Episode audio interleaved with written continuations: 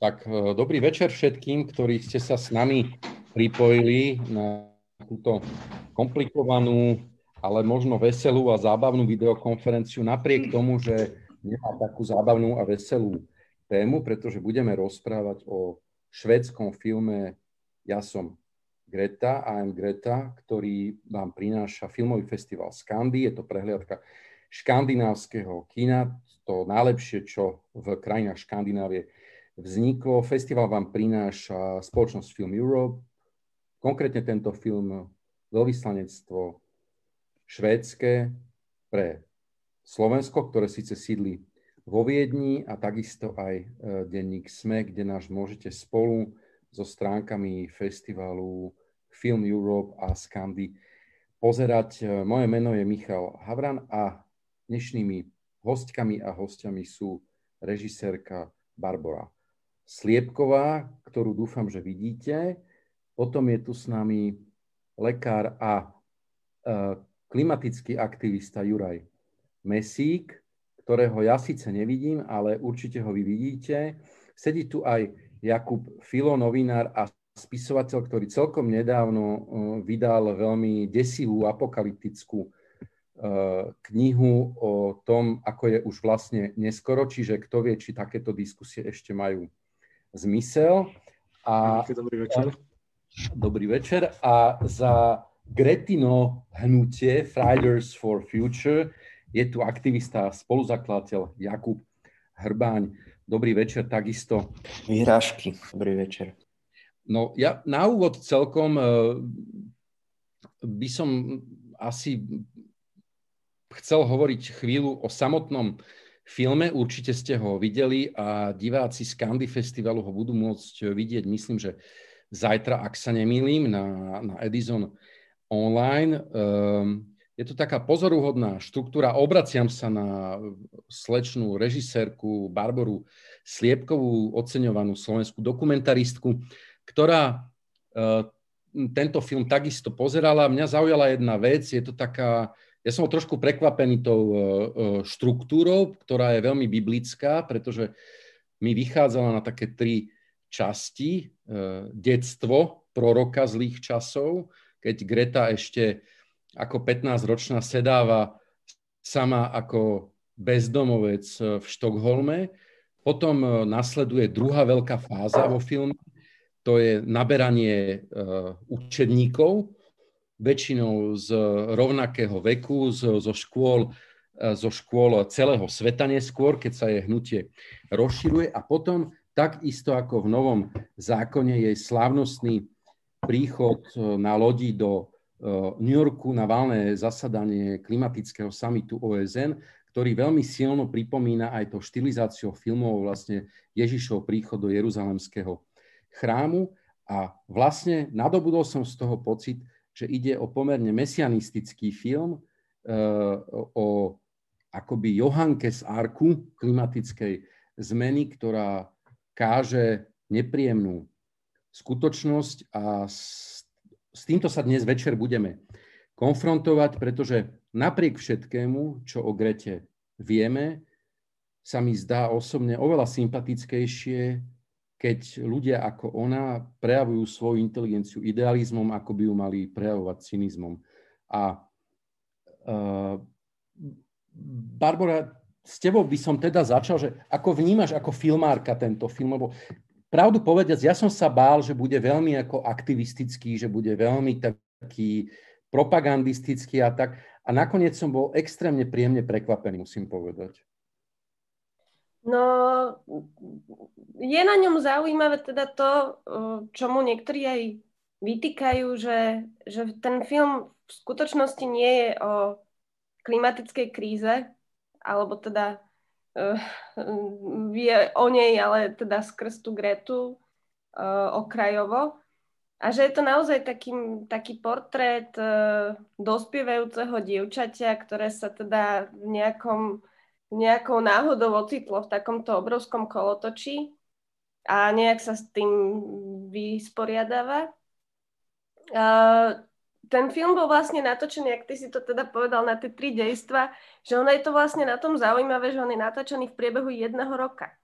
že naozaj ten uh, režisér uh, absolvoval s Gretou celý ten, tú cestu, kedy naozaj od toho, ako začala svoje, svoje aktivity tým, že sedela uh, pred parlamentom sama s, so, svoj, so svojím nápisom, až po to teda, kedy sa stretávala s uh, reprezentantami najväčších uh, rôznych spoločností, krajín a tak ďalej.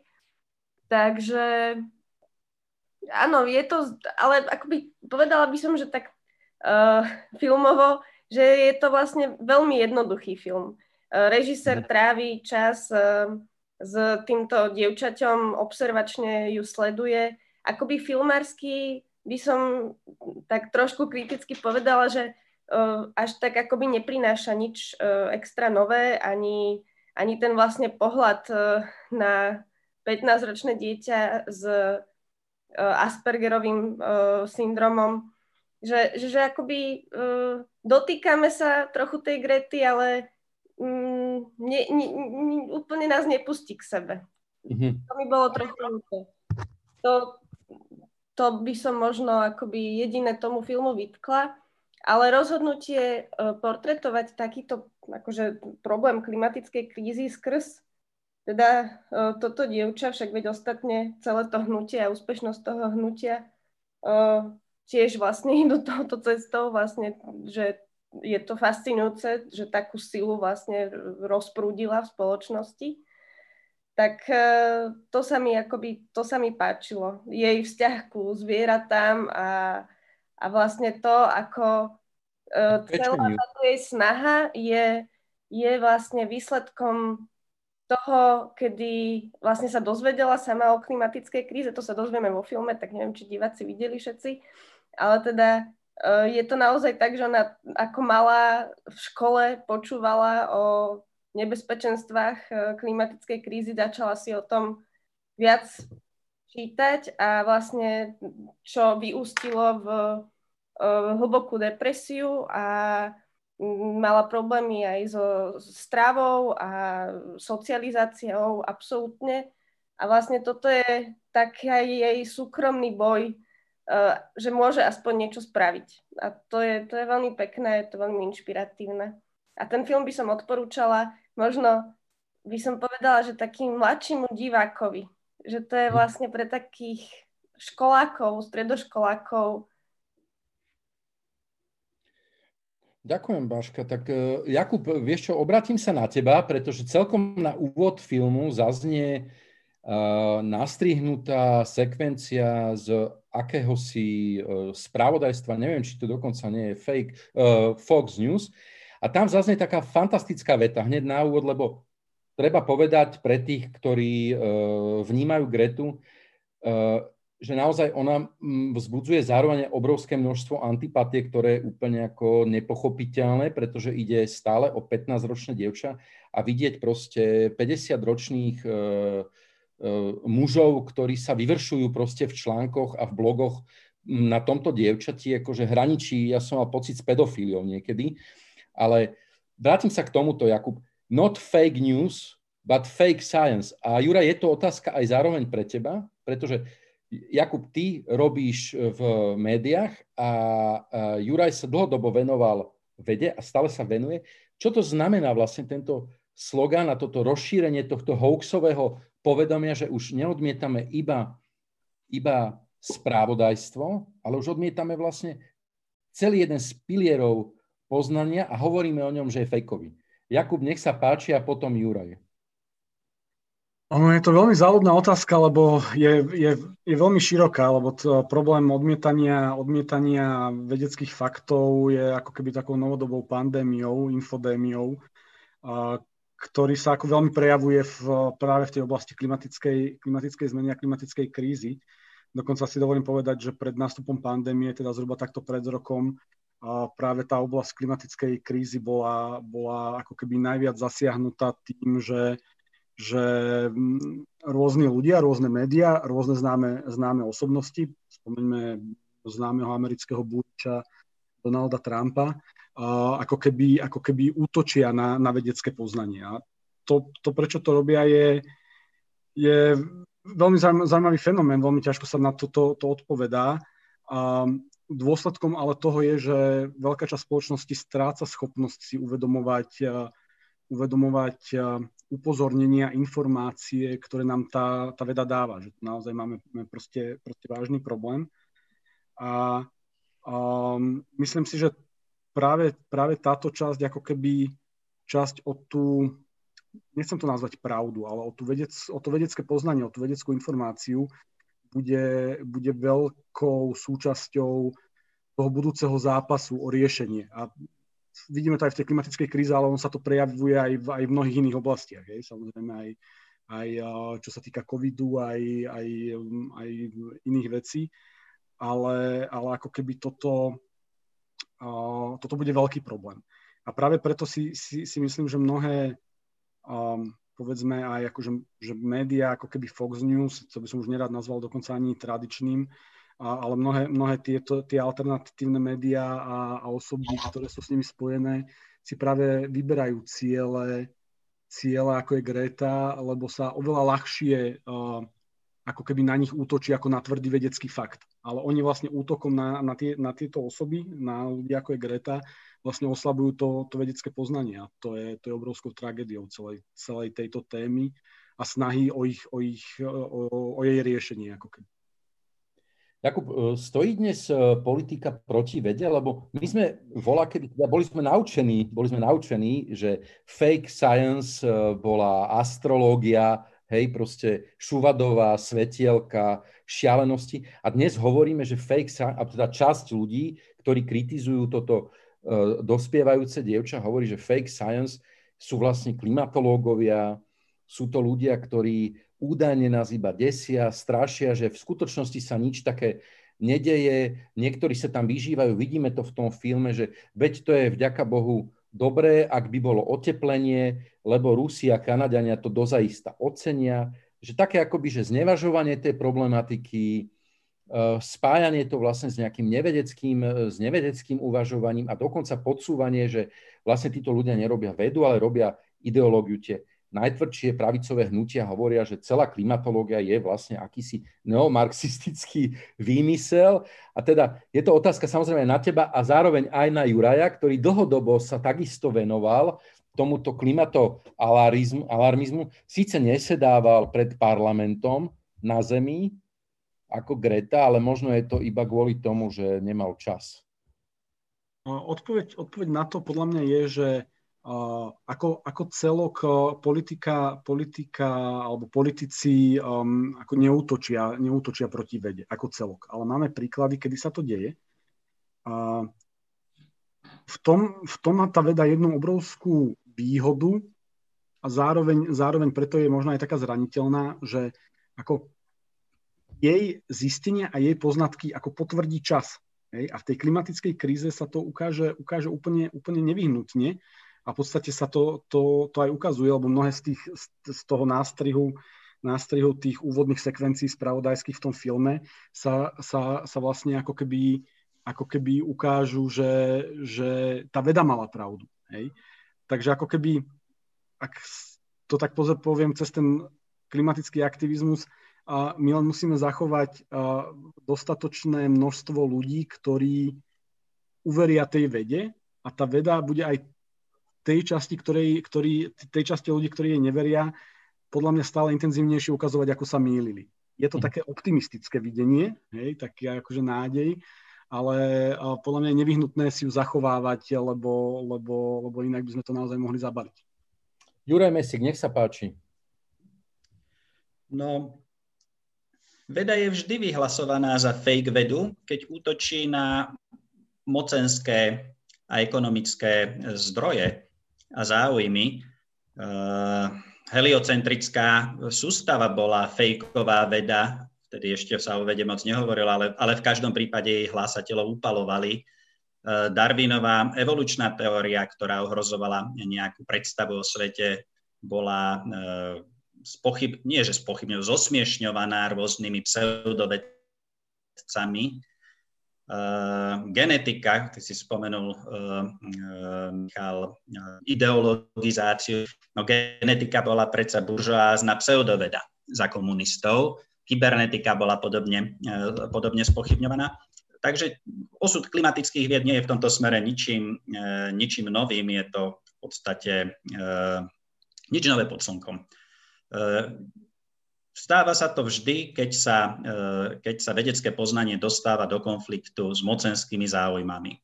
A klimatická veda, poznanie klimatických vied sa dostáva do mocenských, e, obrovského mocenského stretu s, s celým fungovaním našej spoločnosti. A to je, ten, to je ten veľký problém. Celá naša civilizácia stojí na spalovaní fosílnych palív. Fosílne palivá nám stále dávajú nejakých 85, možno že dnes 84 primárnej energie, ktoré ľudstvo spotrebováva. To, že sa my tu teraz e, môžeme takýmto spôsobom e, rozprávať o prejtia a o klimatickej kríze je umožnené fosílnymi palivami. To je, ten, to je ten paradox, v ktorom žijeme. A Greta je výnimočná v tom, že ako autista, e, alebo teda Asperger, ale to je, to je porucha, ktorá spadá do autistického spektra, a ktorá sa vyznačuje vysokou mierou racionality, na rozdiel od mnohých iných autistov. Ona je geniálna, má fotografickú pamäť a, a jednoducho jej, jej racionálne myslenie je hypervyvinuté, tak ona dokázala vo veľmi rannom veku pochopiť to, čo, e, to, čo iní ľudia do, buď to chápu, že keď sú špecialisti a, a študujú niečo dôkladne, alebo to nechápu vôbec, väčšina ľudí to vôbec nechápe, čo ona chápe. No ale tým, že druhá časť jej uh, autistickej osobnosti jej umožňuje nebrať ohľady na to, že bude odsudzovaná uh, väčšinovou spoločnosťou. Jednoducho, ona bola schopná urobiť to, čo si štandardné deti netrúfnú urobiť. Posadiť sa pred parlament, nečakať, že niekto, uh, niekto ju bude za to chváliť, ale ani si nič nerobiť z toho, že ju spochybňovali. Tam v tom filme sú také momenty, keď sa s ňou nejaká staršia pani, alebo teda dospelá pani rozpráva a vysvetľuje, že by sa mala vzdelávať a tak. Ona jej odpovedá, nie, tade to nevedie cesta, pretože, podrite sa, to, to vzdelanie, ktoré máme, nás, nás priviedlo k tomu e, stavu klimatickej krízy, v, ktorým, v ktorom sme. Ale toto nedokáže urobiť e, štandardný človek tento, tento fenomén Greta je, vy ste poveda, e, spomenuli, Barbara, že, že ten film by mohol byť zaujímavý pre e, mladých ľudí. E, on je fascinuje rodičov. Ja som otec troch synov, dvaja sú e, neurovedci a tretí je autista. Takže mám v robote, v robote, v rodine, v rodine mám extrémy e, rôzne a, e, a pre mňa ako rodiča autistického dieťaťa je ten, ten film fascinujúco výpovedou o, o tom, aký môže byť obrovský vklad týchto atypických ľudí do vývoja e, veľkej spoločnosti. Aká je ich hodnota? Pretože my na nich pozeráme, že to sú vlastne nejaké prívesky spoločnosti, o ktoré sa treba starať a a, a, a nie sú to vlastne plnohodnotní členovia spoločnosti. A potom je to zrazu krízová situácia, keď sa ten autizmus prejaví ako, ako jedna z posledných šanc, ktorú naša civilizácia má, pretože klimatická kríza eh, je jedným z úplne zásadných ohrození eh, prežitia našej civilizácie. To, to nie je o riešenie klimatickej krízy nie je o kozmetických úpravách a jej ignorovanie nie je o tom, že budeme sa mať trošku horšie, lebo e, v lete budú horúčaví. Klimatická kríza rozhodne o osude našej civilizácie. Možno o osude našho druhu, biologického druhu, ale určite rozhodne o, o osude našej civilizácie. No a predtým radšej zavrieme. My, my priemerní väčšinoví ľudia, typickí ľudia, nie atypickí ľudia, my radšej zavrieme oči a povieme si, a veď nejak bolo, nejak bude a kašleme na to. No a Greta Thunberg so svojím analytickým mozgom, ktorý ale teda má nejaké odlišnosti od, od e, fungovania iných mozgov alebo od fungovania mozgov 99,9%, ľudí si povedala, nie, ja, ja proste toto nebudem ignorovať, ne, nevytesním to zo svojho vedomia, musím niečo urobiť. Najprv upadla do hlbokej depresie, do mutizmu, keď nerozprávala tri roky, do, do, do obdobia, keď nejedla, nakoniec stále má, má problém jesť, ale, ale rozhodla sa, že, že teda bude konať. A, a ona vlastne urobila to, čo my poznáme e, z rozprávok, cisárove nahé štaty. Ona povedala cisárovi, a, a je tam niekoľko takých mo- momentov, keď e, Jean-Claude Junckerovi, alebo teda komentuje jeho vystúpenie, uh, myslím, že to bolo buď v komisii, alebo v Európskom parlamente, že len proste len, len, len, len rozprávajú. On, ona do očí hovorí tomu establishmentu, že vy nás podvádzate, vy, vy, vám to vôbec nedochádza, čo sa deje, že tu ide o naše životy a tým pochopiteľne e, môžem použiť jeden mierny vulgarizmus, na asi spôsobom tých ľudí, ktorí sú pri moci. Mm-hmm. Ďakujem, Juraj. Uh, Jakub Hrbáň, uh, vy ste jeden zo spoluorganizátorov Fridays for Future, ktorí boli priamo ako spolu inšpirované Gretiným hnutím. Pravdu povediac, neviem, ako hnutie vyzerá dnes. Viem, že vrcholilo pri, ne, pri tej veľkej manifestácii, kde myslím, že sa zapojilo 7 miliónov ľudí vo svete do nej. Vy ste to organizovali na Slovensku. Kde je hnutie dnes? Je pravda, že pandémia vypla trošku aj Fridays for Future, alebo fungujete v nejakom inom režime? Aká je situácia na Slovensku? O, tak akože dnes, dnešný stav toho hnutia celosvetovo je, je definitívne poznačený tým, že jednoducho v mnohých krajinách to stretávanie na tých námestiach nebolo možné a že jednoducho prišla iná a v mnohom akože, prepojená kríza, ale, ale oveľa, oveľa bližšia a pre mnohých ľudí oveľa hmatateľnejšia, ktorá jednoducho tú, tú klimatickú trošku obrazne povedané z tých námestí vytlačila, čiže tam ako keby je stále tá tendencia hľadať tie alternatívy. Hej. Podobne to bolo aj u nás, že jednoducho mnohé z tých, tých a hnutí sa vracajú k petíciám a snažia sa mobilizovať online, lebo jednoducho štrajkovať online alebo v nejakom obmedzenom počte na, na námestí a viditeľne, hlavne akože po skončení tej, tej prvej vlne v Európe, prerastlo skôr do symbolizmu, nie do nejakého verejného tlaku. Hej, že jednoducho, um, áno, to, to, to, čo ste povedali, Michal, hej, tých, tých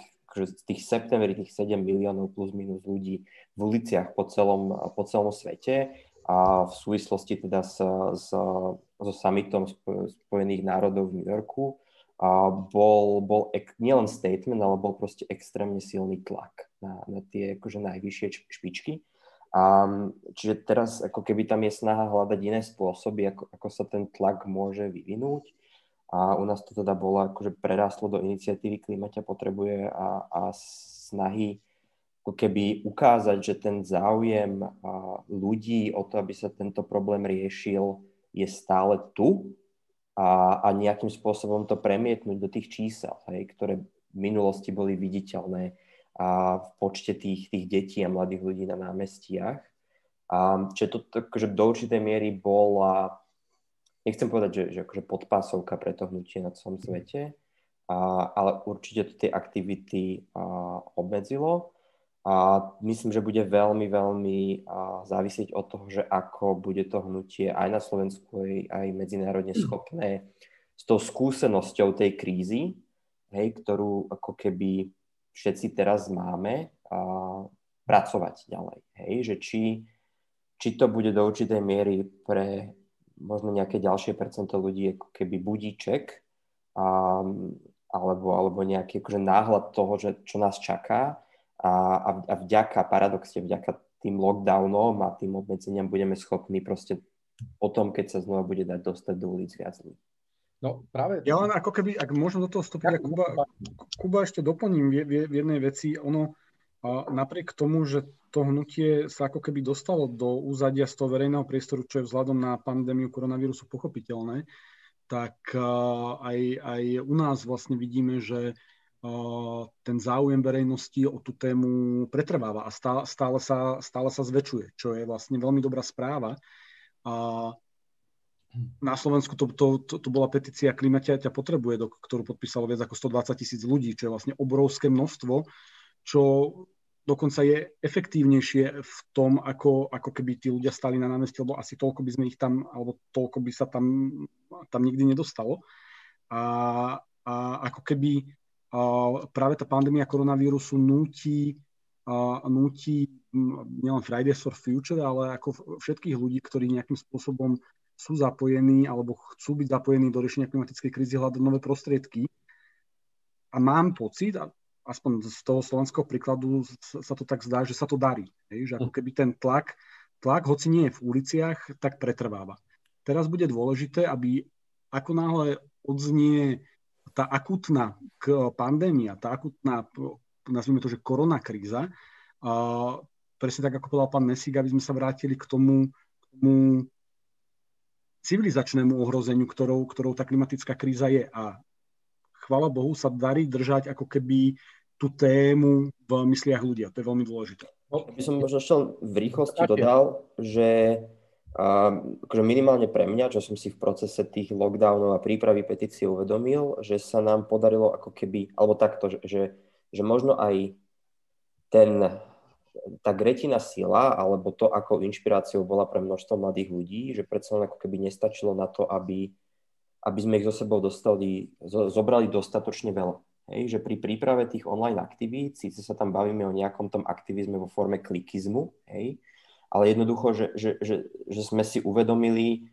že ešte tu je stále extrémne množstvo ľudí, ktorí sa o tú tému zaujímajú, ale jednoducho v tej prvej vlne bolo pre nich nepríjemné možno prísť na to námestie. Hej? A, a, a že, že ako keby je to iný spôsob, ako môžete tých ľudí im ponúknuť e, možnosť vyjadriť svoj názor.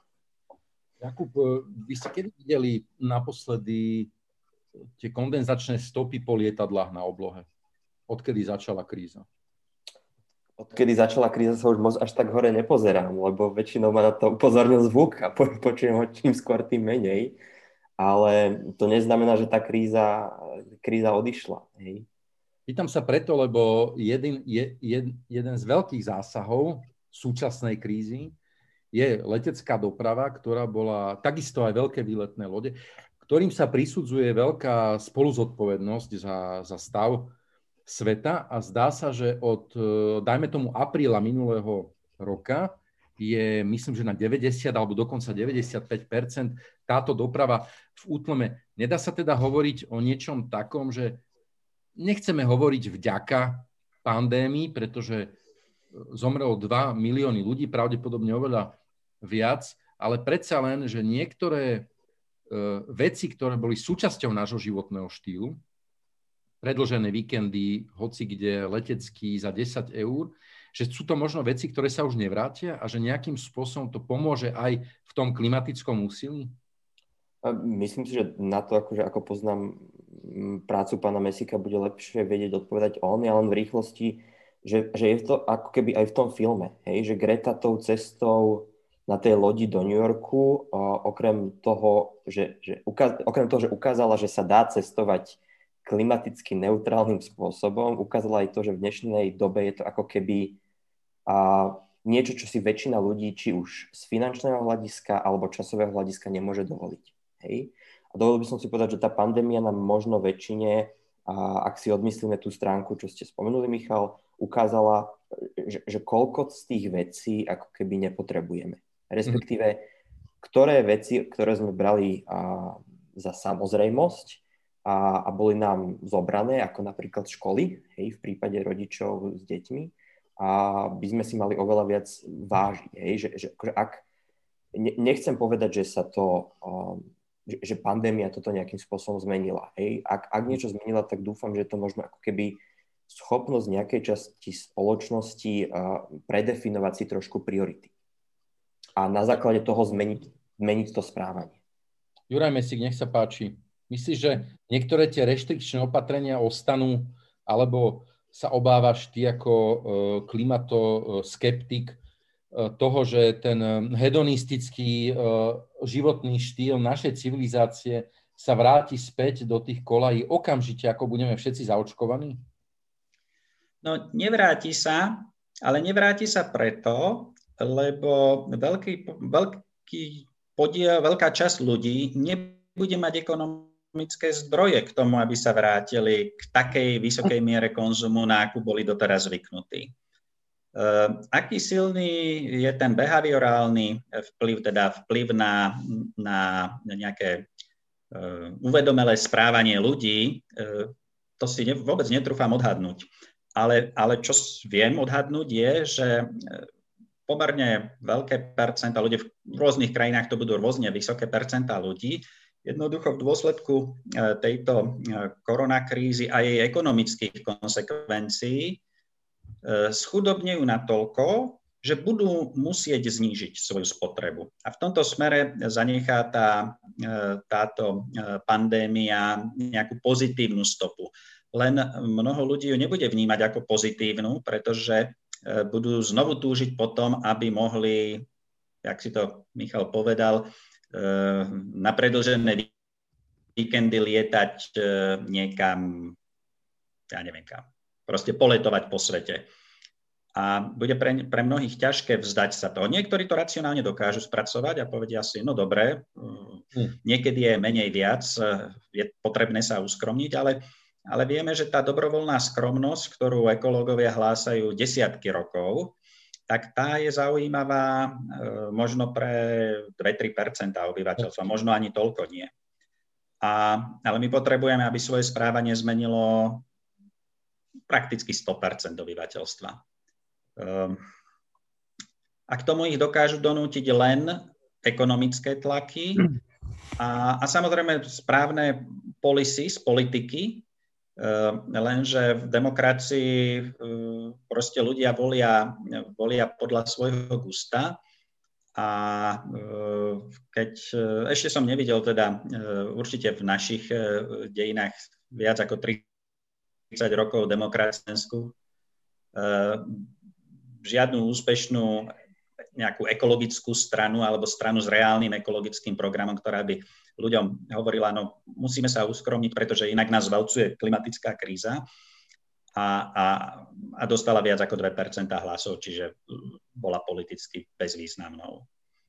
Jakub Filo, uh, je tu jedna predsa len záhadná vec, pretože vo filme veľmi dobre vidíme niečo, čo môžeme nazvať dnes, že slow traveling. Je to istá skupina ľudí. Greta to praktizuje z iných dôvodov, pretože je to súčasťou jej uh, radikálneho gesta a výzvy na zmenu aj presúvania sa. To, z toho sa odvíja aj iné chápanie času cestovateľského, pretože ona chodí všade vlakmi, buď, alebo teda koňmo, vidíme ju na koni, aj keď iba rekreačne, potom sa plaví, lenže e, tieto formy dopravy neriešia e, tú, ten globálny masový prepojený svet, kde dnes, teda dnes nie konkrétne, ale ešte pred rokom, muži z letiska lietali na otočku na porady typu, ktoré si dnes mohli, dnes vidíme, že si ich mohli povedať vlastne takýmto spôsobom.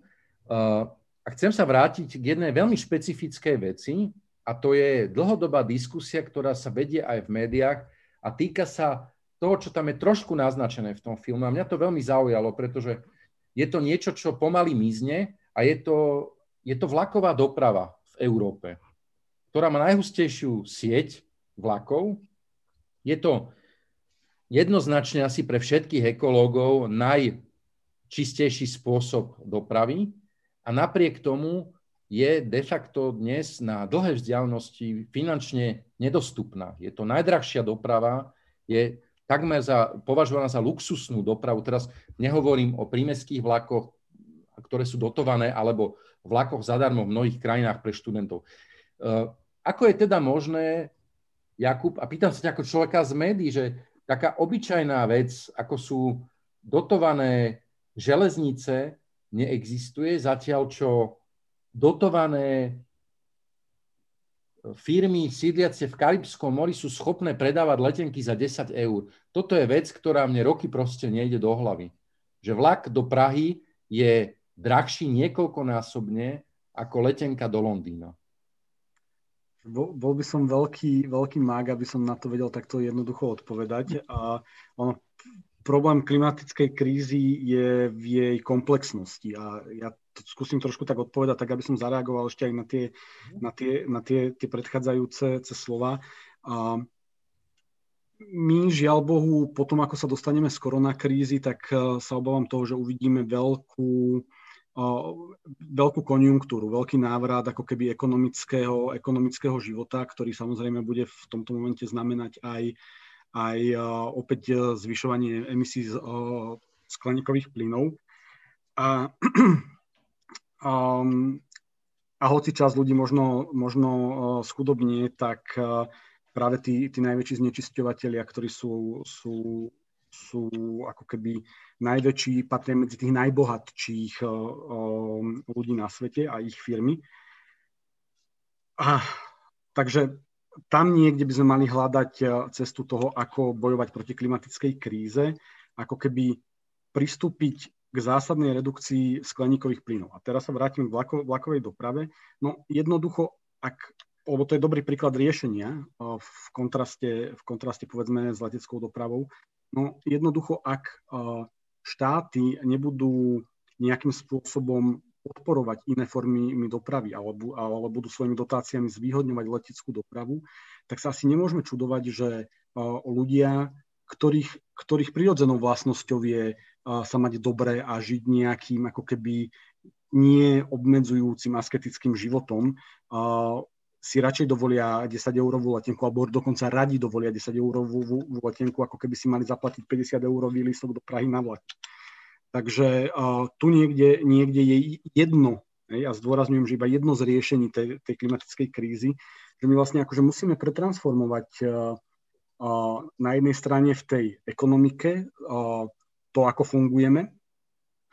Povedať si, že áno, naozaj naša priorita je využívať ekologickejšie spôsoby dopravy, ale nielen dopravy, ale aj energetiky, aj polnohospodárstva, aj, aj stavebníctva a teda a teda.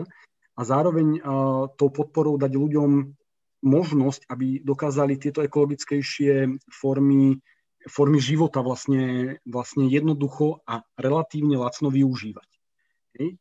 A len, len, len dopoviem to, no, s tými vlakmi, ako žiaľ Bohu, ako o, Rakúšania dokázali na, naliať 400 miliónov ako pomoc, o, teraz neviem, že či do Lufthansa alebo do, do ktorej z tých aeroliniek, o, ako tá pomoc tam nemala ísť a nemala ísť v mnohých iných segmentoch a mala ísť do iných segmentov. Upresním to, 4 miliardy išli Lufthansa. Dokonca 4 miliardy. Miliardy išli, hej. Uh, no, je, je, Ďakujem pekne, že si to pripomenul. Ja som tie vlaky spomenul na schvál, lebo e, to je vlastne veľmi viditeľný ako príznak toho, že e, proste nie je možné, hej, aby, aby vlak stal, ja neviem, 20 násobok toho, čo dnes stojí letenka, pretože každý, kto sa na tie dva dopravné prostriedky pozrie, tak vidí úplne jasné, že to proste nie je možné, hej, finančne. Ja sa vrátim teraz, uh, Barbara Sliepková, k, k samotnej postave ešte Grety na chvíľu a aj možno s Jakubom Hrbáňom predsa len e, v tom filme vidíme niečo, a je to pochopiteľné, lebo je to dokument o Grete, niečo z jej súkromného života. Nevidíme tam až tak veľa, častokrát v dokumentoch o ľuďoch vidíme z ich súkromia oveľa viac. E, myslíš, že sa podarí, alebo podarilo sa tomuto filmu zlomiť takú tú naozaj vyšinutú patologickú nenávisť mnohých ľudí, ktorí E, ktorí voči nej takéto pocity prechovávajú? Je to strašne zaujímavé, že vlastne tento film má na všetkých internetových e, databázach filmových hrozne zlé hodnotenia. Keď si ale potom pre, pozrie človek akože nejaké aj e, seriózne recenzie, tak e, není to akože teda, že pokladané za najúžasnejší film, ale teda normálne kriticky sa k tomu ľudia stavajú, že teda je to, za, je to dobrý portrét tejto zaujímavej, veľmi zaujímavej postavy a toho príbehu. Ale to, akým spôsobom akože, že títo ľudia na, sa do nej navážajú na týchto fórach, to, tomu absolútne nerozumiem a myslím, že toto sa vlastne akože mohlo, malo to byť cieľom pravdepodobne tohto filmu a ja vlastne nerozumiem, prečo tí ľudia zotrvávajú v takomto niečom, v takom postoji voči nej. Nerozumiem tomu, je to, je to hrôza, by som povedala, ale zároveň má ten film dosť akože takú akože vyslovene do, predali, že režiséra som počula rozprávať, že naozaj, že všade do celého sveta sa dostal, tak eh, možno niekto sem tam narazí a, a, a, a zmení ho to, neviem. Lebo zároveň si myslím, že uh, a počula som teda uh, Gretu hovoriť o tom filme, ona že keď to videla, lebo sú tam napríklad aj také momenty, že ja si práve, že myslím, že celkom akoby mm, v tom súkromí je tam dosť toho zo súkromia. A práve, že máme tam také momenty, kedy um, taký, taká scéna, keď píše prejav a otec chce, aby už skončila, aby niečo išli ďalšie robiť a ona sa vlastne um, úplne sa zaciklí a čo jej myslím asi aj teda nejaká uh, vec s, tej, s tou jej diagnozou, pán, uh, vy ste hovorili teda, že to poznáte. že podľa mňa sú tam práve aj také momenty, ktoré sú také až, až, až morálne zaujímavé pre každého film, filmára, že či ich dať alebo nedať do, uh, na verejnosť, uh, či to ukázať alebo nie. Potom je tam ďalšia scéna, keď nechce keď e, nechce jesť, lebo je medzi ľuďmi a je vidno, že je celá vlastne taká vytlakovaná. A uh, uh, Greta, keď po vzliadnutí toho filmu povedala, že práve jej sa páči, že ten film vlastne ponúka taký celistvejší pohľad na ňu a na jej osobnosť. Že vlastne v tom verejnom priestore je dosť vnímaná ako presne taká tá nahnevaná uh, malá autistka, A tu je vidno, že má zaujímavý zmysel pre humor, že má tú lásku k takému svojmu pohodliu a k svojmu životu, k tým svojim zvieratám a tak ďalej. A že sa vlastne, že žije aj ten obyčajný, normálny svoj život a teda a ten taký nerdovský život. A, a to sa vyjadrila, že vlastne to tento film vlastne urobil a že z toho vlastne má radosť ona sama napríklad um, čakala, že, že, že ten film bude akoby údernejší, že bude, um, že bude akoby tiež uh, takým odkazom, aký ona ako keby prezentuje. Ona teda ako veľmi naliehavý uh, apel na vysoké miesta. A ten film taký nie je, ale podľa mňa to je práve, že, práve, že dobré rozhodnutie, lebo, lebo lebo vlastne potom sa s ňou lepšie tak nejako stotožníme a presne, ako ste hovorili, je to fascinujúce, že, že takéto niečo sama podniká. Takže, ale ten hejt naozaj nerozumiem. To, hm. to je asi mimo môjho pochopenia. Jakub Hrban, vy ho, vy ho viete vysvetliť, ten, ten hejt, ktorý ide na, na Gretu prakticko od začiatku, keď sa zjavila?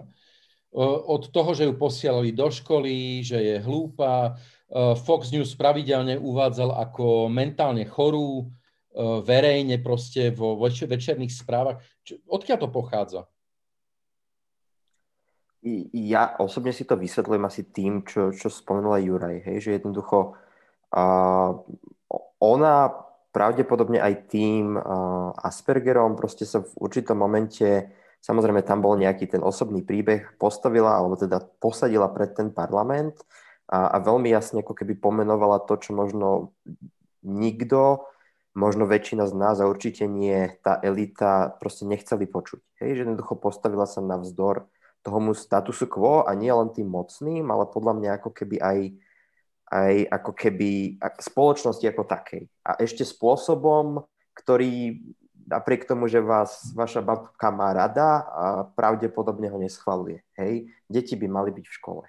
A, čiže akože podľa mňa sú tam dve roviny. Jeden je nejaký taký možno osobný, hej, že jednoducho uh, keď s tými štrajkami začali lá, keď sa k nej pripojili proste ďalšie a ďalšie deti a mladí ľudia, uh, tak to bolo niečo, čo, čo, čo si väčšina spoločnosti, možno hlavne tá staršia, ako keby nedokázala vysvetliť, nedokázala pochopiť a nebola ochotná pripustiť. No a potom samozrejme tam je, potom je tam ten prepracovanejší hejt, keď sa z nej stala osobnosť. Hej, to už si neviem vysvetliť ničím iným, len proste cieľenými útokmi, tak ako to je v politických kampaniách, tak ako je to a pri akomkoľvek, akékoľvek inej osobnosti v histórii ľudstva od Martina Luthera Kinga až, až po neviem koho, jednoducho vieme, že, že tam boli a práve áno, že ľudia v tých, tých elitách, ktoré sa snažili takýchto ľudí, mm. snažiacich sa o zmenu potopiť.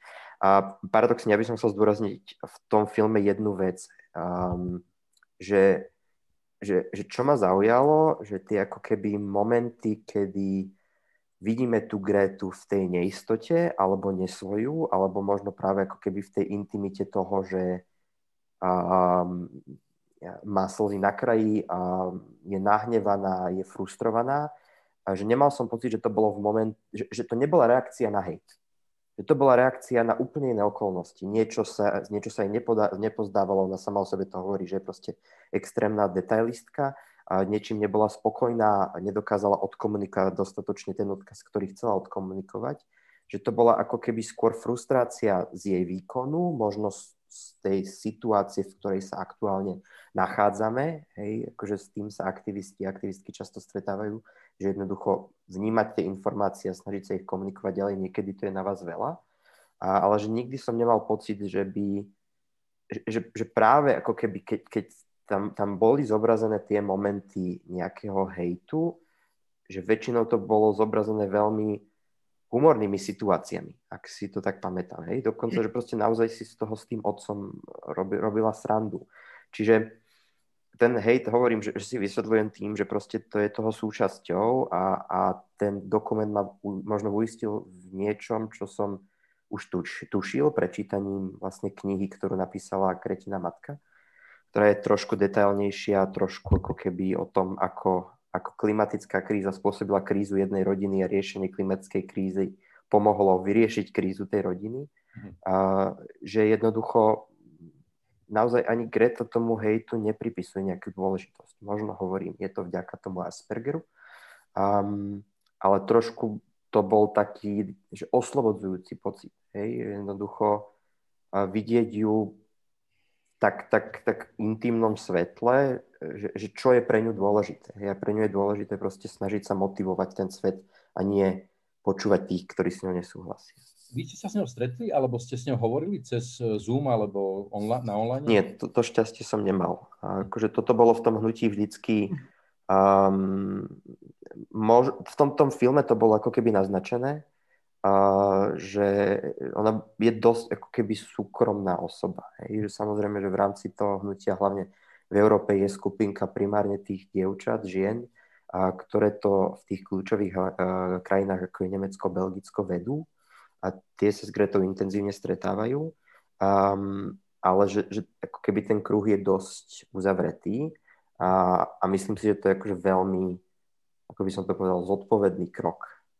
Lebo a možno posledná vec, a, a to mi asi vadí najviac aj na tom hejte, že jednoducho občas sa tam zabúda na to, že keď, keď začala sedieť pred tým parlamentom, tak mala 15-16 rokov. Hej? A ten dokument to podľa mňa veľmi vystihuje tými tichými, dlhými pasážami, kedy sa nič nehovorí, že jednoducho ona, ona je síce niekto, kto pomohol, pomohol konečne klimatickú krízu postaviť do roviny tej existenčnej otázky, ale je to človek, ktorý má za sebou 16 rokov života. Hej?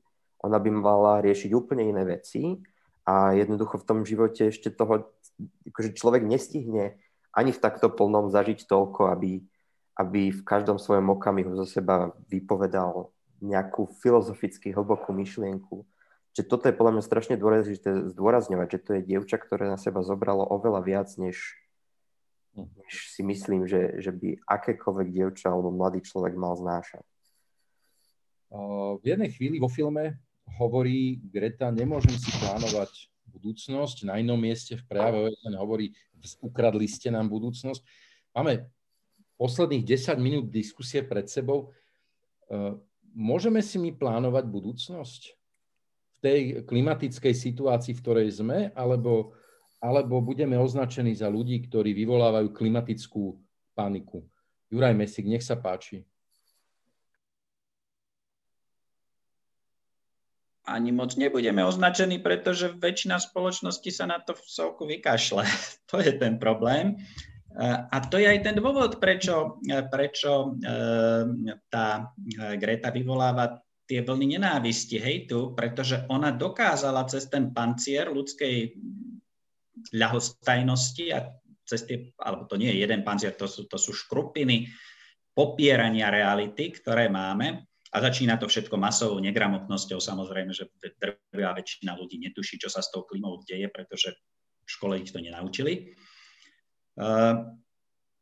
Tá, ona, ona dokázala vyvolať, vyvolať tú emočnú reakciu, že ju nenávidia. To sa za 30-40 rokov nepodarilo No možno Al Gore trochu nenávideli americkí republikáni, lebo proste o tom hovoril na vysokých fórach, ale, ale ona e, dokázala o tomto presvedčivo prehovoriť e, k miliónom alebo možno k stovkám miliónom ľudí a, e, a niektorých oslovila tak, že začali premýšľať a, a ostatných oslovila tak, že začali nadávať. Ale no pozrite sa, použijem, ty si Michal, e, teológ e, pôvodným vzdelaním, keby žila niekde v dávnejšej dobe, tak by ju už dávno upálili alebo ukrižovali. E, ona len žije v šťastnej dobe a v šťastnej krajine. Na Slovensku, keby sa taká devčina našla a posadila by sa pred Slovenskú národnú radu, no tak by sa na ňu každý z vysoka vykašľal. To, to, je, to je unikátny fenomén, jednak jej osobnosťou, jednak tým, že sa ocitla proste v civilizovanej krajine. Na Slovensku by nič takéto sa ne, neudialo. Tie médiá by ju okašľali, e, politici by ju okašľali a verejnosť by ju okašľala. A ona prerazila a tým, tým všetkých naštvala. A ako, ako trvalý bude tento efekt, ja neviem, ale ja si myslím, že, že skôr to je ten môj skepticizmus, že hm. obávam sa, že ono, ono ten záujem o túto tému Ehm, bude opadať a on sa bude samozrejme potom vrácať vždy, keď príde nejaký úder, ktorý ľudia pocítia naraz. Ja neviem, ehm, zlá sezóna hurikánov alebo požiare lesné, ktoré už nebudú len na Sibíri, ale budú na Slovensku, alebo sucho, ktoré nezničí úrodu, že sa to dotkne len arabského sveta, ale tak, že, sa to, že to začneme cítiť my na cenách potravín. Mm. Tak potom sa tým znovu budeme zaoberať, ale, ale čas pracuje proti nám.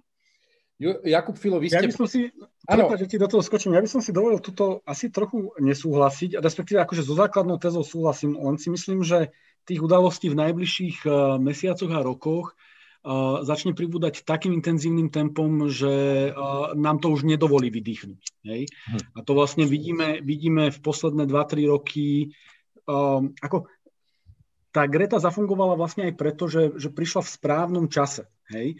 A, a ten čas bol, bol vlastne už daný obrovskou intenzitou tých katastrofických správ, ktoré tú tému tak prirodzene dostávali na titulky kinovín. Hej? Uh, hurikány, ľadovce, požiare, hej? Austrália, Sibír, uh, Kalifornia, uh, zatopené Benátky, uh, sucho v Európe a teda, a teda, a teda, a teda. A to bude, a to bude pokračovať. Hej? A my vlastne budeme teraz, ako keby sa dostaneme do dekády, kedy to už nebudú kuriozity správ, hej, že niekde nejaký rekord teplotný, ale bude to vlastne ako keby každodenná, ak nie každodenná, tak ja neviem, každomesačná záplava vlastne udalostí, ktoré nám budú potvrdzovať, že ten problém je, je skutočný. A a teraz sa vlastne ukáže, že či z toho zbudenia pozornosti, a to sa teraz celosvetovo, alebo aspoň v tej západnej Európe uh, nachádzame, a sa budeme vedieť akože pretransformovať alebo posunúť do, do tej etapy uh, hľadania riešení. Hej? Uh-huh. Ono sa o tých riešeniach veľa rozpráva, možno povedzme aj intenzívnejšie, ale že či sa dostaneme naozaj do toho, že, že ich začneme aj vykonávať. Hej? A to bude veľmi kľúčový moment, uh, ktorý, ktorý nás teraz čaká najbližšie roky. Jakub, ja mám k tomuto ešte jednu e, poznámku, lebo myslím si, že verejnosť ako vníma tie veľké katastrofy. E, nevedia síce stále pochopiť, že katastrofálne suchá viedli aj k migračnej vlne, ale keď vidia horiace lesy, myslím si, že je to jasné.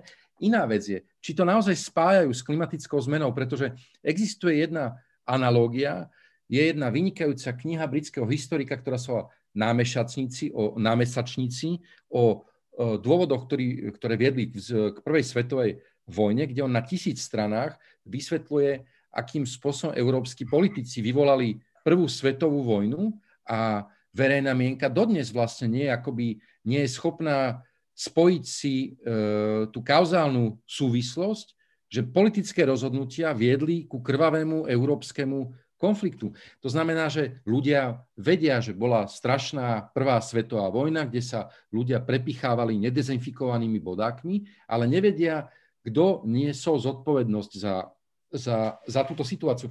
A ja sa skôr bojím toho, že verejnosť vidí, že svet e, sa nemá dobre, ale nie je schopná spojiť si to s klimatickou zmenou. To je tá otázka, ktorú vám vlastne kladiem, že čo urobiť preto, aby to ľudia pochopili, že tam je kauzálna súvislosť.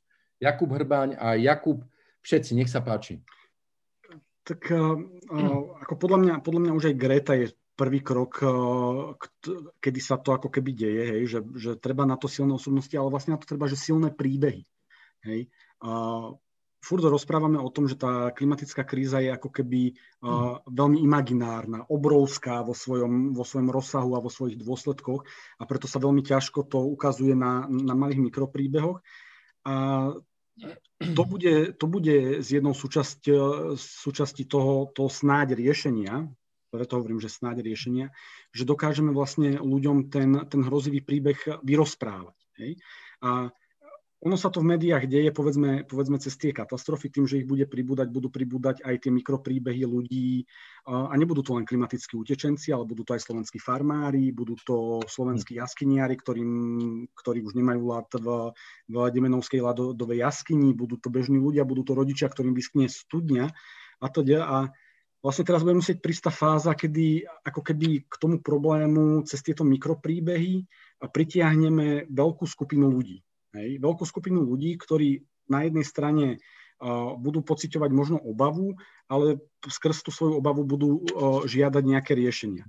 A bude to úloha nielen pre médiá, ale podľa mňa musí to byť úloha nevyhnutne pre popkultúru. Ja som šokovaný z toho, že za posledných 30 rokov vlastne popkultúra vo vzťahu ku klimatickej kríze je ako keby veľmi mlčiaca. Hej? A nie, ako existuje veľmi málo filmov, veľmi málo kníh, veľmi málo hudby, a, lebo to je ten spôsob, ako dostávať tú, tú tému medzi ľudí a spájať im, spájať im obrazy a príbehy s tými, s tými podstatnými informáciami. A to nás, to nás, to nás teraz čaká. No. A snáď, snáď možno aj ty, ako tu, ako tu, tu sedíme, hej, uh, Kubo, Kubo ako, ako, ako predstaviteľ aktivistického hnutia, Barbara ako, ako dokumentaristka, uh, Juraj Mesík ako akademik uh, a, a spisovateľ, že sa nám to, to proste podarí. Je to pre nás úloha tým ľuďom priblížiť každý svojím spôsobom, ale na tých, na tých drobných mikropríbehoch a spájať im tie dôsledky, tú vedu s tým ich každodenným životom. Jakub Hrbaň, nech sa páči. A v, ja v zásade súhlasím s tým, čo povedal Kubo Filo. A pre mňa tam je samozrejme aj, aj to, čo ste povedali vy, Michal, dôležitá zložka tých, tých politikov. Hej, že jednoducho, jednoducho veľmi ťažko um, si spoločnosť uvedomí, že, že, že sa nachádza v kríze, pokiaľ to tak ako keby ľudia, ktorí, ktorí nesú zodpovednosť za jej riešenie, neoznačia. Hej? Čiže v tomto smere napríklad, akože nech si o tom hovorí, kto chce, čo chce, tie, tie koncept vyhlásenia stavu klimatickej núdze, a ak sa spraví dobre, a môže, môže pomôcť práve tomuto. Hej? Že jednoducho vláda deklaruje, že, že tá krajina alebo ten svet je z tohto dôvodu v zlom stave a potom sa oveľa jednoduchšie a, robí či už novinárom, alebo aktivistom, alebo akademikom, alebo dokumentaristom, dokumentaristkám to, čo povedal Kubofilo, hej, upozorňovanie na tie príbehy a, mhm. a dávanie ich do toho kontextu.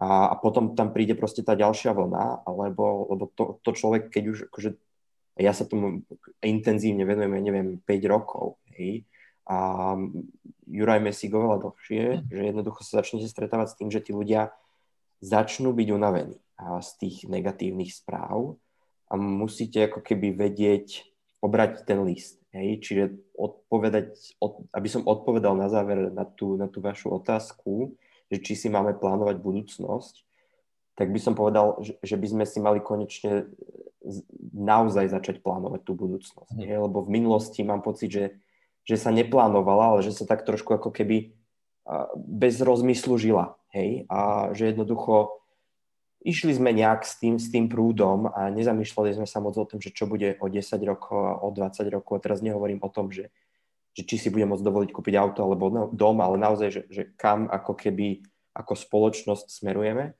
mm, a že jednoducho ak chceme túto krízu zvládnuť, ak máme mať nejakú šancu tú krízu zvládnuť, tak my musíme začať plánovať. Hej? A jednoducho to, to, často sa to prirovnáva k tomu rozbehnutému vlaku, že ak my by sme teraz zázrakom vypli všetky emisie, tak ten efekt pôjde ďalej a my sa musíme pripraviť na tie následky. Či to bude a, ten, ten katastrofický scenár, ktorý Kubo popisuje v jeho knižke a, a knižkách, alebo to bude nejaká vízia zelenej utopie. Jednoducho jediný spôsob, ako sa a, k tej lepšej variante dostaneme, je tým, je tým plánovaním. Hej? A, a verím, že, že v tom je ako keby aj spôsob, ako ľudí možno presvedčiť, um, že, že stále tu je ako keby tá nádej, stále tu je tá šanca a, a začať im ukazovať, ako by mohol vyzerať ten svet, svet inak, a, lebo už, už 10 ročia sa proste vie, že, že, že inak by vyzerať mohol. Len musíme naozaj zásadne zmeniť určité princípy, na ktorých spoločnosť momentálne mám pocit, že trošku silene je, je postavená.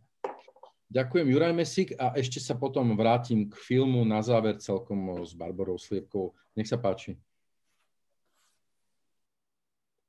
Kde začať? No to je tak široká otázka. Uh, je také... uh, smerom ku koncu, lebo už nemáme veľa času. No, veď to je to riziko, že dáš mi slovo a potom čo? Môžeš si robiť taký sa, predikačný kanál, vieš, kde pôjdeš stále. Future is inevitable, survival is optional. Budúcnosť je zaručená, prežitie výberové. Um, život je podľa mňa nespornou hodnotou a preto uh, bez ohľadu na to, či máme nádej, máme šancu, nemáme šancu, treba usilovať o to, aby, aby život bol zachovaný a aby pokračoval. Náš život ako ľudského druhu, E, život našej civilizácie a samozrejme život mnohých iných druhov, ktoré umierajú o mnoho rýchlejším tempom ako, ako naša civilizácia, alebo sú o mnoho viac ohrozené. Čiže áno, treba usilovať o zvrátenie tohoto trendu. E,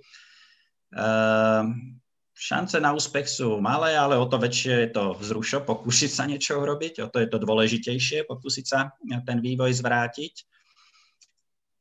A a tie možnosti sú, my sme sa dostali k tomu, a aj vďaka Grete, že, že tá diagnóza bola vyslovená, ona bola vyslovená vedou už dávno, pred desiatkami rokov. Ale teraz e, je už také o mnoho širšie akceptovanie e, v globálnej spoločnosti toho, že, že tá, tá naša diagnóza je vážna, e, že prognóza je zlá a teraz by sme sa mali posunúť k terapii a, a začať proste hľadať, hľadať a realizovať zmysluplné riešenia, ako, ako civilizáciu alebo život zachrániť. A, a to treba asi robiť tak, že každý z nás začne sám sebou a, a potom podľa toho, aký máme dosah na, na okolie, presadzovať nejaké rozumné, rozumné prístupy aj na tých vyšších úrovniach. Bavili sme sa o, o leteckej doprave, ale lietame v posledný rok ani raz za rok niektorí. A, a predtým, povedzme, niekoľkokrát za rok lietali ľudia, ktorí, ktorí neriešili problém e, nejakej uhlíkovej stopy, ale jeme niekoľkokrát denne každý z nás môže urobiť rozhodnutie, veľmi vážne rozhodnutie, radikálne znížiť spotrebu mesa, pretože celý priemysel okolo mesa a konzumácie a produkcie mesa je veľký zdroj skleníkových plynov. Takže nie je to tak, že musím, musím čakať, že čo urobím. Jednoducho začína to seba uvedomením si reality a nejakou seba disciplínou a, a pochopiteľne, keď má niekto politický vplyv, tak ho môže presadzovať. Teraz máme veľkú možnosť, máme 6 mil- padne na nás zrazu z Európskej únie, z Bruselu 6 miliard eur, no rysuje sa to tak, že ich ideme prebetónovať, lebo to je ten najefektívnejší spôsob, ako sa dajú použiť peniaze, zaliať, e, proste premeniť ich na betón a, a dostať tie peniaze do vreciek kamarátov z betonárskych firiem. No ale mali by sme ich využiť nejak inak. No tak e, tí, ktorí ste politicky aktívni, tak toto je jedna z tém, ktorú, ktorej sa treba venovať. Dobre, ďakujem pekne. Treba budúcnosť plánovať. Plánovať, lebo sme, ako pripomínaš, pešiakmi evolúcie. A posledná otázka pre Barboru Slepkovú na záver zaznela tu poznámka veľmi zaujímavá o tom, či popkultúra reflektuje to, čo sa deje. Barbara, chceš sa k tomu nejak vyjadriť, alebo môžeme mať dokonca tipy na filmy, ktoré by zachraňovali reputáciu popkultúry? páči. No, tak v dokumentárnom filme a teda aj tak celosvetovo je táto téma veľmi prítomná, lebo je to teda niečo, čo, čo tú úzkosť e, z tej krízy cítime. Uh, filmári ako citlivé bytosti, uh, literáti, to podľa mňa. Takže je len to, teda sa potrebuje dostať k tým uh, ľuďom a potrebujú to byť presne, ako pán Filo hovoril, príbehy také, aké, aký, akým je aj teda tento uh, Grécin hmm. príbeh.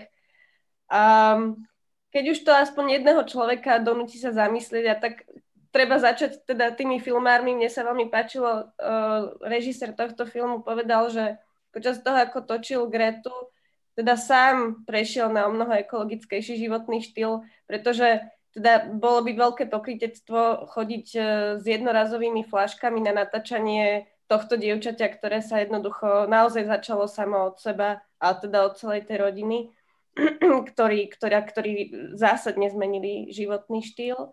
Takže hovoríme, aspoň, aspoň teda jedného režisera to zmenilo a možno teda to inšpiruje aj ďalších ľudí. Výborne, ja, ak môžem, ja viem, že máme krátko času, ja len ešte na záver potrebujem povedať jednu myšlienku, lebo Kubo sa smeje, alebo vie, čo chcem povedať, alebo to tu viackrát zaznelo v odpovediach klimatická kríza nie je vina jednotlivcov. Ako mm. my samozrejme k nej prispievame uh, našim konzumným spôsobom života, mm. ale to riešenie máme v rukách veľmi obmedzenie. Riešenie dnes majú v rukách kvôli krátkosti času a obrovským, obrovským zmenám, ktoré potrebujeme vykonať, majú v rukách v prvom rade tí, ktorí sú zodpovední za politické rozhodnutia a v druhom rade predstaviteľ, predstaviteľia najznečistujúcejšieho priemyslu. Takže áno, my máme robiť individuálne kroky a rozhodnutia, nepochybne ich robiť musíme a sú veľmi dôležité, aby sme ich robili, ale ruka v ruke s nimi musí ísť obrovský spoločenský tlak, rovnaký ako robí Greta, rovnaký ako sme videli v tom filme, na predstaviteľov, ktorí majú schopnosť, možnosť a zdroje teraz veľmi rýchlo presadzovať zásadné klimatické riešenia. Ospravedlňujem sa, ale musel Slova na záver. Eh, dnešnými hostiami diskusie festivalu Skandy, ktorý vám prináša Film Europe a konkrétne film eh, am Greta aj švedské eh, veľvyslanectvo. Vďaka, diskusiu ste mohli pozrieť aj na streame denníka Sme vďaka spolupráci. Dnešnými hostiami bola Barbara Sliepková, dokumentaristka a a výborne rozprávajúca dokumentaristka sa ukázalo dnes večer, e, novinár a spisovateľ Jakub Filo, Jakub Hrbáň, e, aktivista klimatický a Juraj Mesík, lekár a konzultant. Moje meno je Michal Havran. E, vidíme sa snať čoskoro a zatiaľ si môžete pozerať festivalové filmy na Skandy, ktoré nájdete buď na Edison online alebo na stránkach Film Europe. Pekný večer všetkým. Ďakujem pekne, že ste sa pripojili a my sa postupne poodpájame eh, a želáme vám pekný a zdravý večer. Dovidenia. Dovidenia.